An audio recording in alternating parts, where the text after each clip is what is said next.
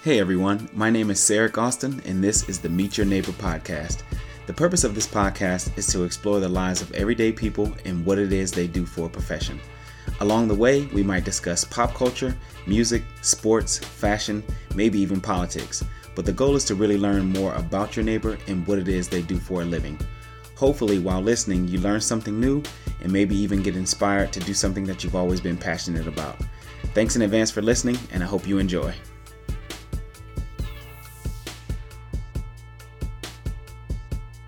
Welcome to another episode of the Meet Your Neighbor podcast. I'm your host, Sarek Austin, and today I have a, another special guest. Um, this is a gentleman who um, I actually had a chance to meet over the summer um, at a basketball game, Ice Cube's Big Three, and then again at a at a basketball camp um, in Brooklyn, and hands down one of the nicest people that I've ever met in my life. Uh, but I'll give you some quick background on him. Uh, when he was a college freshman at L S U, he set the N C double A record uh, for freshman uh, points per game by averaging thirty. Um, in nineteen ninety-three, he won the N B A's Most Improved Player Award, um, shot ninety percent from the free throw line for his entire career, scored a career-high fifty-one points against the Utah Jazz and John Stockton. Um, he also scored thirty-two points against uh, Michael Jordan's Bulls back in ninety-six. And he is a member of the Three-Headed Monsters in Ice Cube's Big Three League. Um, I'd like to welcome and introduce Mister Mahmoud Abdul-Rauf. Thanks for having me. Thank you. Thank you for, for taking some time out. So we actually just finished up meeting with a group of our student leaders on campus, um, and they all asked some great questions. And then I have a little bit of time to um, interview him one, one-on-one. So I just had a few more questions. Um, So uh, you guys can, can stay tuned for those. So the, the first question I have for you kind of deals with your, your college recruitment process. You uh, you came in averaging thirty points a game your freshman year. Um, not many uh, times that you see someone scoring like that. Um, but what was the, the college recruitment process like for you uh, as a as a highly recruited um, athlete? Well, I had a tumultuous uh, experience. Um, I haven't talked about it a whole lot. Um, it, it, it, I had some guys that got involved in Mississippi that were trying to sell my services to mm-hmm. the highest bidder. Okay. And I didn't know anything about how things work, but I knew that I didn't want to get in trouble. Okay. And so, uh, make a long story short, uh, you know, L S U was one of those teams. I was number one guard coming out in the nation, so colleges from all over the nation were, were, were trying to recruit me, but I just, for whatever reason, fell in love with the assistant coach at L S U. Okay. Uh, he made me feel like uh, that that he had my best interest at heart. Uh, we had about a thousand hours of conversation. Hardly any of them had anything to do with basketball. Okay. But uh, going, you know, finally getting to L S U, it was it was one of those situations with Fess Irving. Uh, he was McDonald's All-American. He was going into his sophomore year. Uh huh. He was, uh, I think, a first-team freshman or something in the S E C. And Dale Brown told me when I got there, he said, well, Fess is no longer here. Why? Um, because his father and him came into the uh, office, and they said, well, we know that at the time my name was Chris Jackson. Right. He's coming to town, and we just want to know if my son's going to start. If not, we're going to pack our bags and go somewhere else. And Dale, you know, Dale doesn't like to be strong on him. Right. And he said, well, you might as well pack your bags. Wow. And I was looking actually to compete, to play for on the same position. Team. So yeah. It kind of opened the door for me. Like, I didn't have him as competition, even though you, you never underestimate, you know, your opponents. And the door was just wide open for me. And I remember after that first game, I had about thirteen seven. And I remember telling the journalist, mm, my career could be thirteen seven. That's decent. Right. But, of course, my vision was bigger. Second game, I had twenty-one.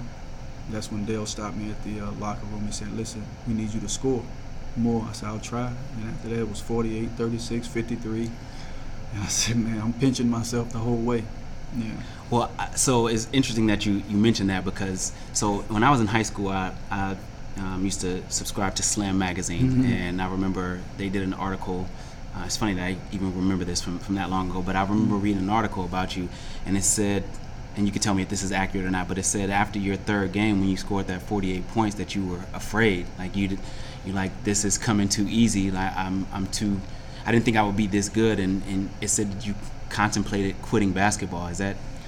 Well, I didn't contemplate quitting in, in, in, in that scenario, but I, I definitely was terrified because I'm like, man, like you, like you just said, I said, this is happening too fast. Yeah. I mean, I had confidence in myself, but I didn't know I was going to be doing that. I'm doing some of the same moves that I grew up doing in elementary, junior high, that I've been working on all of, all of that time. And I'm thinking to myself, man, I'm going to get hit by a car, plane going to crash. And that night after Florida's game, hitting fifty-three, one of the worst, at that time, one of the worst experiences that I had on a plane, man, thunder and lightning. It was like moving all over the place, dipping. So I'm like, man, I knew it, I knew it. And I got home, when we finally, finally landed in Baton Rouge, I was, man, so close to going to Dale Brown and saying, listen, I want to play, I want to make it, I want to be able to provide for my family, but man, I'm wondering if I can just play home games. I don't want to fly no more. Wow. But I knew I had to like dig down and say, you know what, man, something gonna happen, it's gonna happen. Yeah, like that reverse psychology. Right. Psych yourself back up into it. And I, I fought through it and just kept on playing. But man, it was, it did make me think about that. I, I, I mean, I, I played basketball. I certainly was nowhere near as good as you. Um, but I can only imagine what you may have been thinking after putting up those kind of numbers. Yeah. Um, well, something else that I read about you in that article, um, it talked about you having Tourette's. Yeah. Um, and it said that you it, it made you, I guess, almost a perfectionist. Mm-hmm. Um, there was a part in the article that said, you know, when you would tie your shoes, if the laces touched too soon, you would start all over. Yeah. Or if you were working out, um, you know, doing basketball, shooting drills, um, if it went in, let's say you had to make ten before you left the court. If you mm-hmm. made ten, but one of them went off the glass, or you know the net didn't make a certain mm-hmm. sound, you would start all over. Mm-hmm. Um, do you think having Tourette's helped to push you to to get to where you are, got get to where you got to be at that level, or do you think not having that, you still would have been had that mentality or that mindset? Man, you know what? I definitely believe. Uh, one hundred percent that Tourette's uh, enhanced what I did. But do I do I think that I would have had a chance of making it without Tourette's? Yeah, because I'm just I'm just I have that personal drive. You know, if it's something that I want, I want it. Right. But and I and I worked hard. But Tourette's just added more to the, it. It just pushed you more. And I always tell people the phrase that I normally use, because they say, man, if you if you had the opportunity not to have it, would you? I said, I'd probably opt to keep it, because I see the pros and cons, mm-hmm. but I see more pros than cons. And I said, you know, Tourette's took me where I myself wouldn't have gone without it. Okay.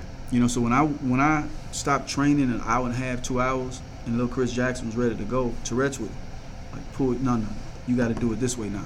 Okay. And if you don't do it this way, I'm going to make your life miserable.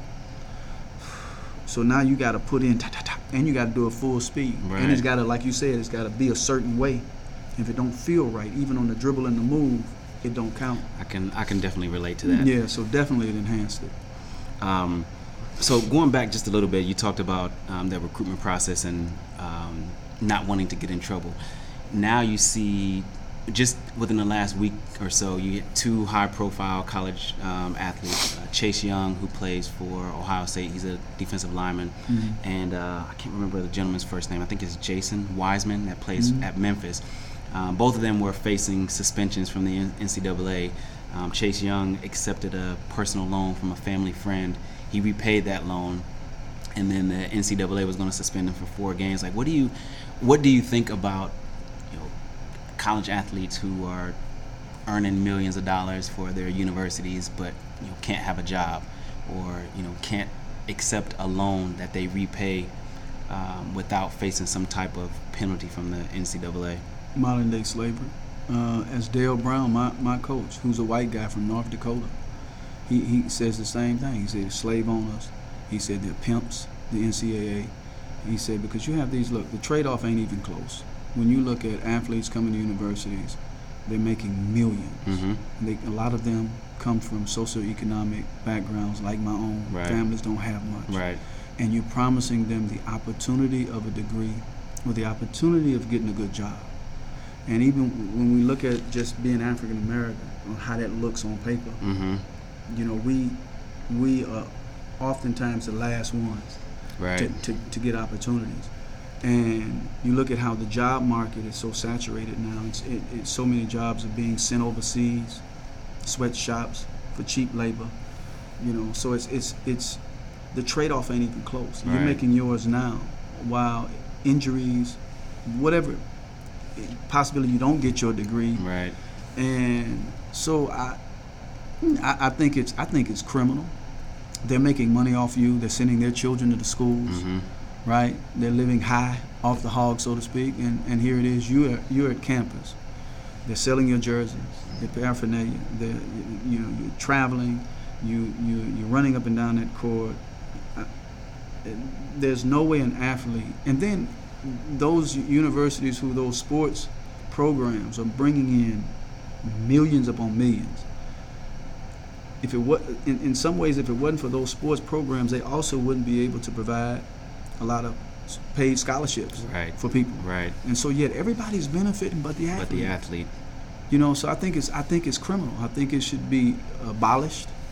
You know, I think and, and not come back with something. Oh, we will give you two, three hundred dollars either. Because that's not it. It's pennies on the, a, a, on pen, the dollar. Pennies on the Less dollar. Less than. yeah. So uh, I don't like it. I, I don't like it at all. I think they should be able to earn a living. If you go overseas, they have sports programs where these and these young people are.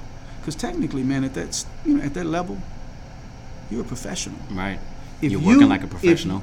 If, if you can offer me this to play basketball, if you can offer me the possibility of an education to play basketball, I'm a professional. You know, I'm a professional. So, you know, add to that. Right. You know, make make sure I'm taking. And you, you probably find a lot of guys would, maybe a lot of guys would stay a, an extra year or so. Mm-hmm. You know. We're, so I know you have, um, like, when I went to your, uh, when I took my son to your camp, um, I saw your son there working out. Does he have aspirations to play, and you know what? What are you thinking once he gets to that, that college level? And um, he he certainly has aspirations to play. Um, it's a it's a different era. Yeah. But um, I try to talk to him about the importance of work ethic, the importance most, equally if not more important, you're keeping your character clean. And, and, and at its highest, staying out of trouble, okay. being intelligent, because basketball is just a tool when it's all said and done.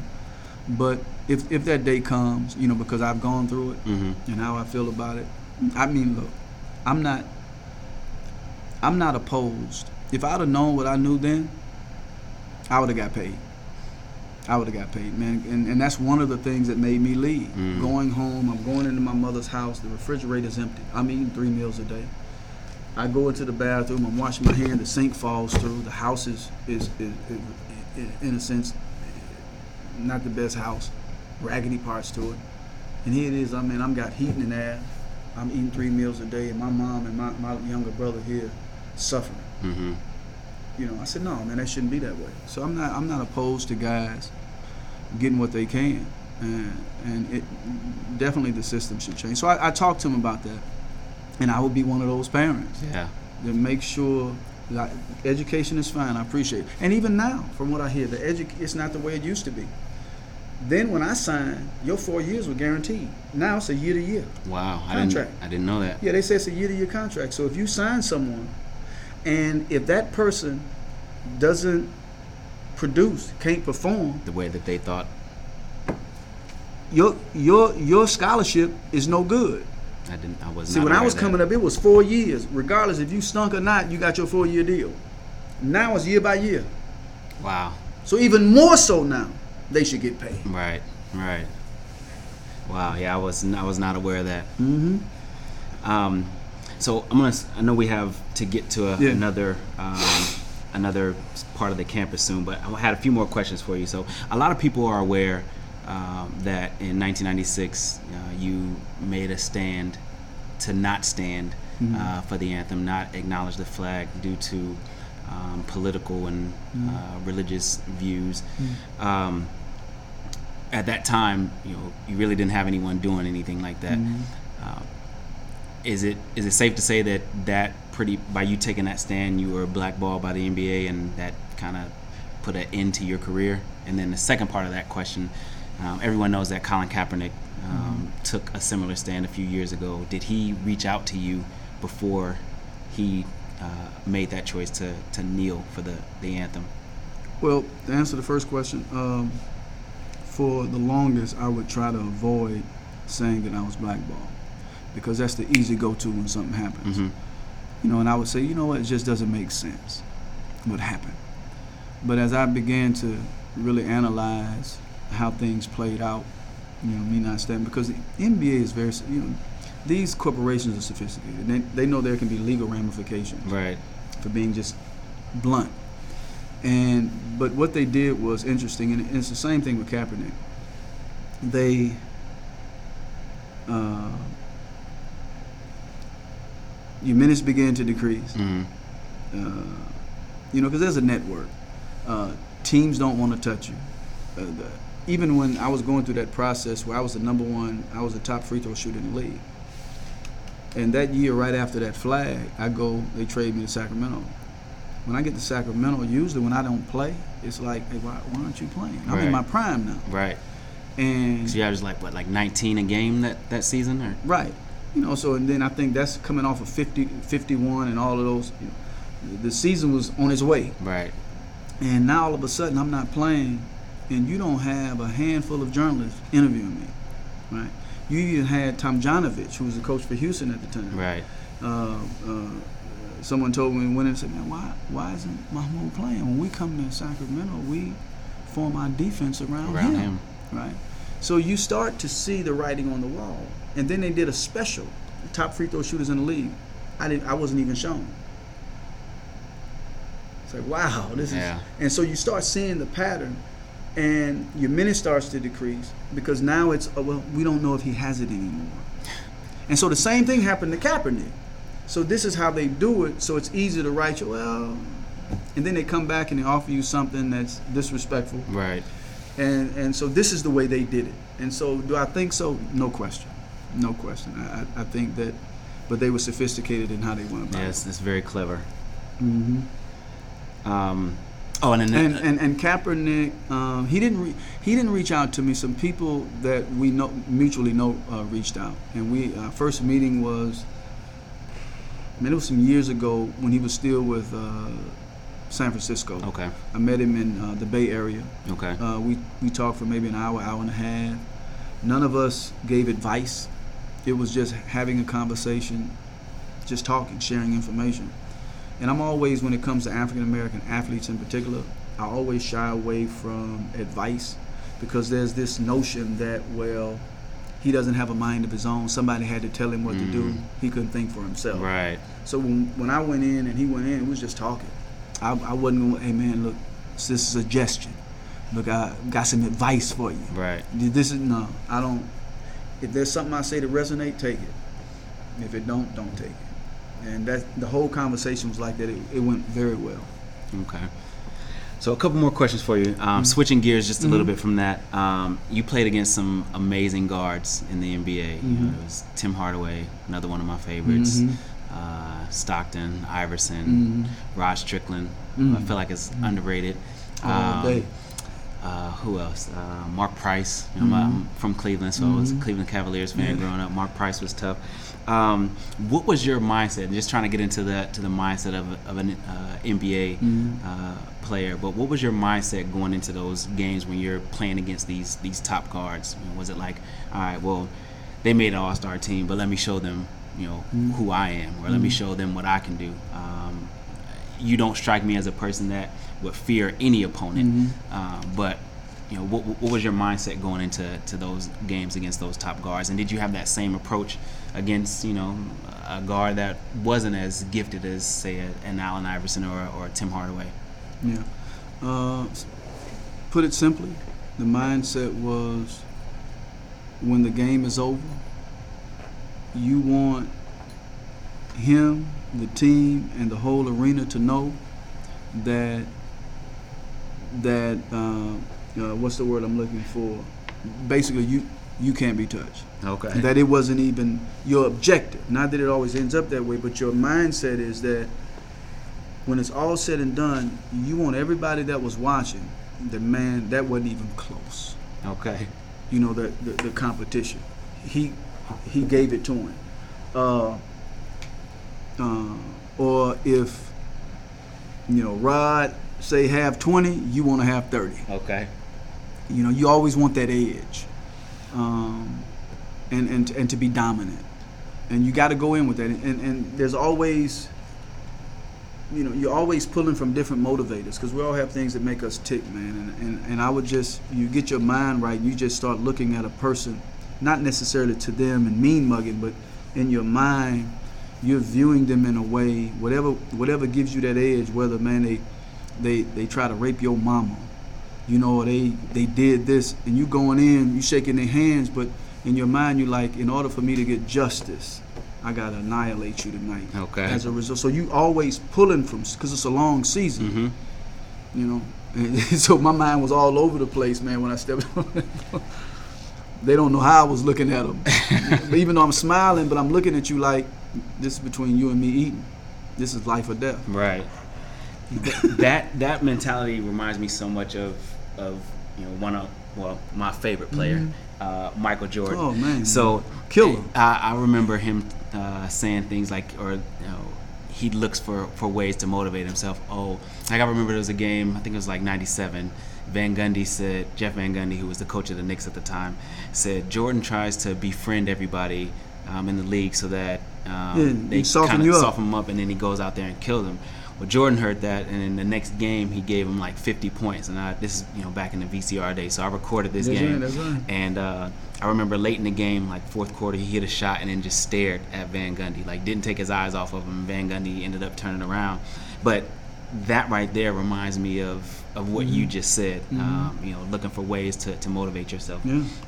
What was that like? Um, do you remember that game where you where you scored thirty against that, that Bulls team in ninety-six? Well, I remember. I remember they said Jordan was uh, trying to. Uh, they they had put Jordan at the point, uh, and trying and he was starting to guard point guards. Uh huh. I remember that. And he had went to. I, I don't know the other guard, but but one of the guards I remember prior to coming to me. I think there was two, or so, uh, prior to coming to us, and Stoudemire had lit him up. He was tough too. Yeah, Stoudemire. And there was another guard that got him. And I'm like, okay, he's coming to Denver. And I'm the third one on this trip. I don't want to be the oddball. Right. You know, man. I, and and you, you already have in your mind, I'm going. You got to go at this person, whoever they are. Right. Like you said earlier about whether you Jordan or whether you're a, a low tier guy, so to speak, quote right. unquote. You still want to go at people, and, and leave a message. But that one, that, that was on my mind. I'm like, man, I don't want to be the oddball. You know, he comes here, and I don't want to be, oh, you know what I mean, Mahmoud didn't, uh, he got the best. Um, so I think, um, I don't know if that was the same season. That may have been the next season where mm-hmm. where uh, he ended up guarding Iverson, and, you know, Iverson did that, that great crossover no, I think, on him. Oh, you know what? That's a good one. When did Iverson come out? Yeah, I don't know. I want to say... It was like ninety-six or ninety-seven where where that happened. Oh, really? Um, but, uh, oh, I just lost my train of thought. I was going to ask you about um, – oh, so um, who was the toughest matchup for you? Rod Strickland. Rod Strickland? You know how they say in bo- uh, boxing, styles make fights. Right. And Rod wasn't no, like, Steph Curry with his shot, you know, uh, Mark Price, da, da, da, you know. But Rod, man, was so crafty with that ball. He had such hesi- a great handle. He had that hesitation. Mm-hmm. Uh, he was crafty with the ball, and he can finish. One of the best finishers you, if ever. You, if you give him the shot, now anywhere free throw line, extended, whatever, boom. But you give him the shot, he still he find his way to the rack, man, and them. And we had good games against each other. Right. He, you know, I may have twenty-five, he may have twenty-two, he may have twenty-eight, I may have twenty. But he was one that, man, you just, he always, with his herky jerk, his handle, always kept you kept you uh, on guard. Now, I re- I think I read somewhere that, that he's um, Kyrie Irving's yeah. godfather, yeah. which and, that and makes and sense. Tra- like, yeah. yeah, And that, trained him. Mm-hmm. You could see it. Yeah, for sure. Like, and I, I would say... Since Rod Strickland, Kyrie is probably one of the best finishers that I've ever seen. I like, love that dude. He, I mean, he just. So a buddy of mine from from college, um, buddy of mine from college is um, an assistant coach with the Cleveland Cavs now. He um, I went to a little Division two school in Michigan called Northwood University, mm-hmm. so I played there. Wasn't that good. But mm. this guy was good. His name is Sam Jones, Sam Snoop Jones. But he, um, I interviewed him earlier this year, and he was telling me about, like, the things that he saw Kyrie do in practice, and it was just, just amazing. And he said, but a lot of it was also just, like, fundamental stuff, so that once he got to the game, he always had a counter for his counter. Like, you stop uh, this, he, I got a counter. Oh, huge. You stop that, I got a counter. Counter yeah. for that counter. Yeah. Um, but uh, but yeah, definitely one of the one of the players that I love watching. Two more questions for yeah, you. Who yeah. do you love to watch? Or uh, well, let me back up. Do you follow the N B A closely now? And then, if so, who do you like to watch? I don't follow the N B A closely, but I do like watching certain players. Okay, I'm, and he he's one of them. I love watching Kyrie. I, I, I like uh, I like watching Curry. I like watching uh, uh, Chris Paul. Yeah, I love, love Chris uh, Paul too. I like I like uh, Durant. Um, okay, let me stop uh, you. Uh, Lillard. Lillard. Oh, he's oh. tough. He's tough. Yeah, I like him, yeah. That three that he hit to end the series last spring. Man. Um, so just, I've had this debate with, with friends multiple times, mm-hmm. but um, what did you think, just from a, a competitor standpoint, and I, I talked to another friend about mm-hmm. this recently, but from a competitor standpoint, what did you think about Durant's, Durant leaving O K C to go to Golden State? You know what, man? I have mixed emotions. Uh, I don't know all the details of what was happening in, in uh, uh, uh, what what's that? Um, the Thunder. At the Thunder. Sometimes, man, organizations, uh, people that you that you're playing around, uh, you just don't feel comfortable. You just right. don't like the environment. So I don't know all the details. But there's a part of me though. At the same time, you're Kevin Durant, and you have so much control and power. You know, you could, if you want, you can get rid of people, right? Especially in this age. Mm-hmm. You could do it when I was coming up, but especially in this age, right? With the type of clout that you have, and you can demand, look, bring some people in if you really love the area. Mm-hmm. So a part of me is like, it's that thing too when you just got beat, and it's that pride, like, no, I'm not about to go to the team that beat me. That's that's exactly how I feel. I'm I'm not, mm-mm, because one is just personal. Mm-hmm. Two, secondary from that is how it looks. Right. And they they were winning. Mm-hmm. They could. They were up three one. They could have beat. Y'all couldn't get one game, one game, one game, one one game, four quarters. I, I, I have to come back. Exactly. Exactly. I have to come back. Say, so look, man, no, no, we we, we, we got to come back. So that part of it is, is is we just didn't, as a as a rule, when we would come. And I know it's different eras, that, different personalities. And that's what someone told me. And so with me, if you're asking me how I feel, if I have that type of power, even if it's some people that I don't like, I'll first go try to talk to the manager. Mm-hmm. Say, look, man, you know, I like it here. I want to stay. But we got to make some changes if you're going to keep me. Okay. Because I'm really trying to win, and I think this, this, and this. If if that was the case. Right.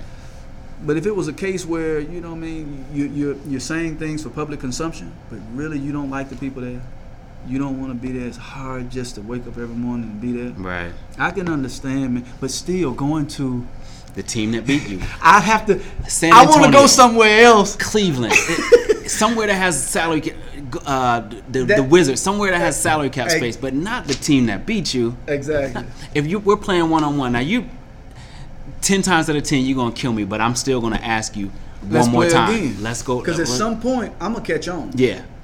Oh, if I don't, do then oh, I'm a, I'm oh a well, I'm gonna just have to, you know. Look, man. But at least you I, went out knowing that you gave it everything that you and had. And if you want to play me again, I'm gonna play you again exactly. as long as I can do it. But it, it would have to get to the point where you're like, look, Sarek, I, man, we, enough, we can't man. Do, exactly. Yeah, I ain't playing you no more, man. Just go home now. Go home. Yeah, exactly. All right, I know I said I had two more questions. Now these are li- literally the last two. No, you good. Um, I'm asking this question for my, my old roommate in, in college. He mm-hmm. said, ask Mahmoud what he thinks about M J and what he thinks about Isiah Thomas. Isiah Thomas was his his favorite player.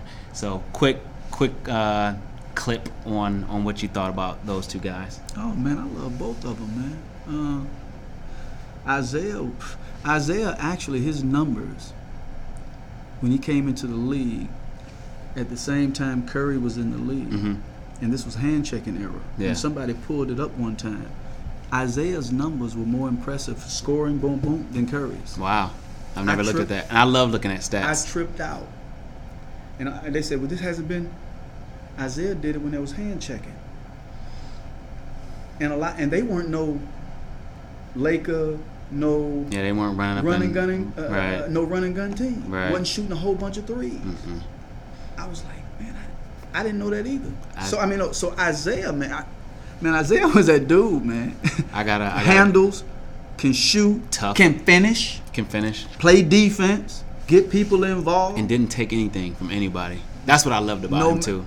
Just mental and physical toughness. You don't and see Jordan, Jordan, just a killer. He, he don't care what you think. He going at your throat. Yeah. Now, okay, so another quick one. So I read a, another article, probably the same one that I read before, but it said you played him one on one at a camp. Yeah. And you beat him. Well, it was it was two possessions, and I didn't know. Initially, he, he brought me out. Uh, he he gave me the ball. He said, "Young fella, I want you to come at me with everything you have, and I'm gonna try to stop you." So okay. And I gave him a jab step, took off left, scored on him. And he was literally, I mean, you he was trying to swipe that out. But I ran through the layup. I didn't go up. I ran through it and took something off because he was, like, right on my heel. Yeah. And then he gave it to me again. I crossed, I mean, I went through my legs, crossed over, and laid him up on that, uh, on the other side. And he asked me for the ball back, and he told me to go sit down. And so that was that was the gist of it. So... he didn't keep playing. Did you? Do you think you remember that when you, you know, once you got to the league, like, oh, that's the same kid, or? Oh, do I think he remembered that? Yeah. Uh, I I don't know if he did. I, I know that Coach Brown called him from his office one day because I was trying. He was trying to see possibly where I would go if I put my name in the uh, the draft, and mm-hmm. and uh, he he called Jordan uh, to give me some advice. Right. And I can remember talking to him then. And I don't even know if, sometimes you talk to people, man, they say, can you talk to this young guy? Right. And you just don't remember because you talk to so many people. Right. So I don't know if he remembered or not, but I did. I remember in the conversation in, in the office. Uh, and he basically just said, look, man, when you decide to make a decision, uh, don't look back. one hundred percent go for it. Okay. And, and uh, I definitely remember that, that high school thing. Yeah. Oh, that was high school. That, that was high school. Wow. It was high, I was at the Nike camp. Okay. I was either going to eleventh grade or the twelfth grade. Oh man, that would have made my life. Oh man. My my basketball life. That would have no, made my it, basketball it, life. But, but but it made me work harder because I'm like, man, if I'm doing this and that was and, and literally it was easy. I said, man, this is easy. I scored easy on him like that. I'm on to something. Right. Whatever I'm doing in my training, it's working. Yeah. I, I got to even amplify it and pick it up even more. So it, I mean, it motivated me on a whole nother, and especially when you know, you know he was trying. Right. I mean, he, I mean, he was like, and his, his recovery time, I mean, he was coming to try to get it each time. I'm like, oh, wow. Wow. I'm on to something. Yeah. Well, I'm glad you stayed on that path. Yeah.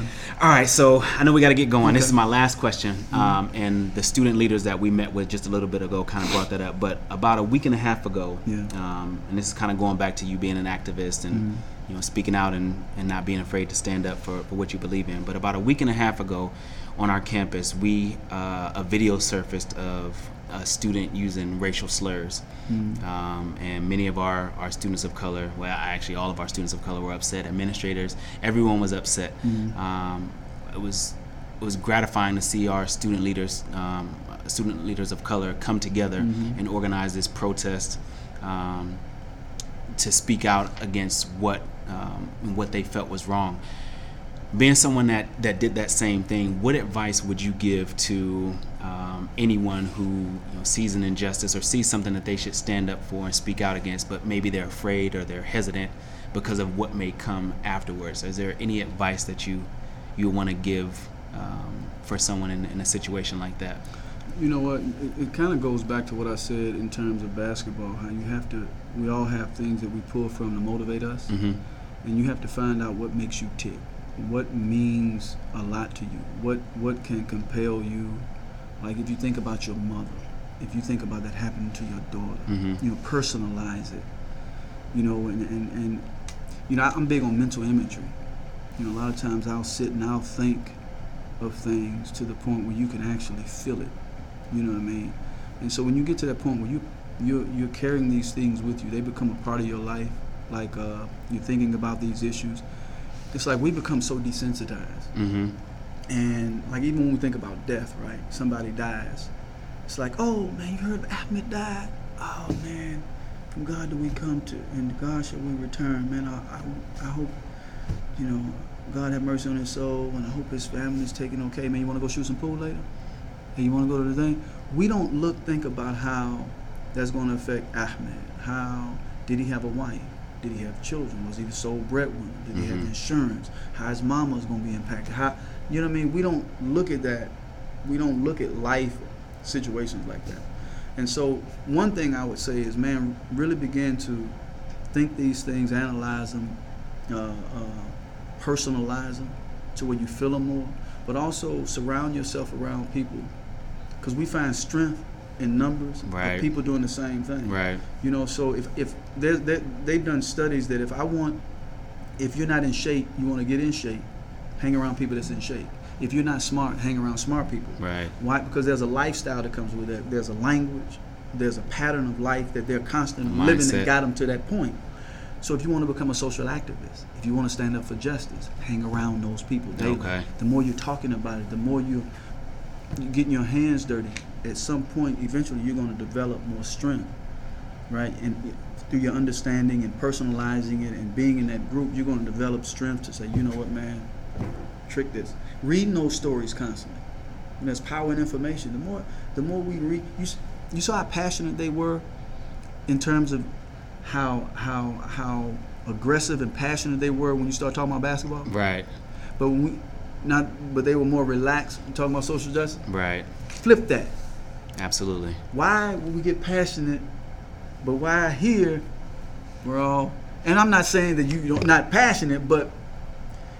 And maybe I'm making sense, making I'm not. But no, no, it are, makes perfect but, sense. But, but these are some of the things that I'm constantly, I do with myself. You know, I'll look at something, I'll look at images. Because I used to do that before games. I would take videotapes, The Message, Lion of the Desert, Battle of Algiers. And I would, and I and I had clips of certain wars that were taking place in Chechnya. And they were showing children, uh, people's penises being cut off. And, and necks cut off, and blood and shot. And I would look at that before games. Mm-hmm. And I would just, man, and I would go because I couldn't be in those places and whatever, but I would go into those games and I'm looking at that opponent like, you're the reason why they're going through what they're going through. In order wow. for me to get justice, I got to annihilate you tonight. You know, but that kept me focused, kept me attached to what was happening, and kept me hungry to want to, at least even to keep it in my heart and my mind, to want to do something about it. Right. You know, so those are some of the things I do. Uh, and... Yeah, man, and if, and if people are religious, not everybody is, man, you know, just put your, and I know it's easier said than done, but the more you start doing stuff like that and detaching yourself from these material things, because mm-hmm. like an old pastor said one time, he never heard of a U-Haul on the back of a hearse. You can't take any of this with you. None of it with so you. Sometimes those are the things that prevent us, because we're too attached to what people think. I'm attached to, I don't want to lose my job. I'm attached to, you know what I mean, as opposed to, hold on, man, God is the best provider. Right. So I'm going to do what's right. Yeah, of course you want to be smart, but sometimes in our trying to be smart, too smart, we end up not doing anything. Right. You know, because we yeah. think we you think, sit there thinking think and no much. Action. Just like a person going to school. Well, I'm going to go to school for eight years. I'm going to study, study. I'm going to get all the knowledge before I do something, before I really get out there. That's almost going to assure you you're not going to do anything because you'll never know everything. Right. As you get knowledge, you move. And then God will show you the rest. That, that's me. The little knowledge you get, share it. Try to implement it. And as the more you do, doors begins to open. Doors begin to open, and you get stronger. You get more knowledge. You do. That's that's. Don't wait. Right. Don't sit on it. Right. Yeah. What was that quote? And we'll we'll close out with this. Um, you, I can't remember it verbatim, but you said you had it in your kitchen. Um, George but, Washington Carver. Uh, no one has the right to come into this world, then go out of it, without leaving behind distinct and legitimate reasons for having passed through it. Mm. Well, I'm going to print that out and put it in my kitchen. I like that. Yeah. Well, thank you so much, uh, Mahmoud. I, I really appreciate it. Um, I know our students appreciate it, being able to meet with you. Um, thank you guys for listening. Hopefully you gained something from this uh, podcast, and uh, we'll be in touch soon. Thank you. Thank you. Appreciate you, man.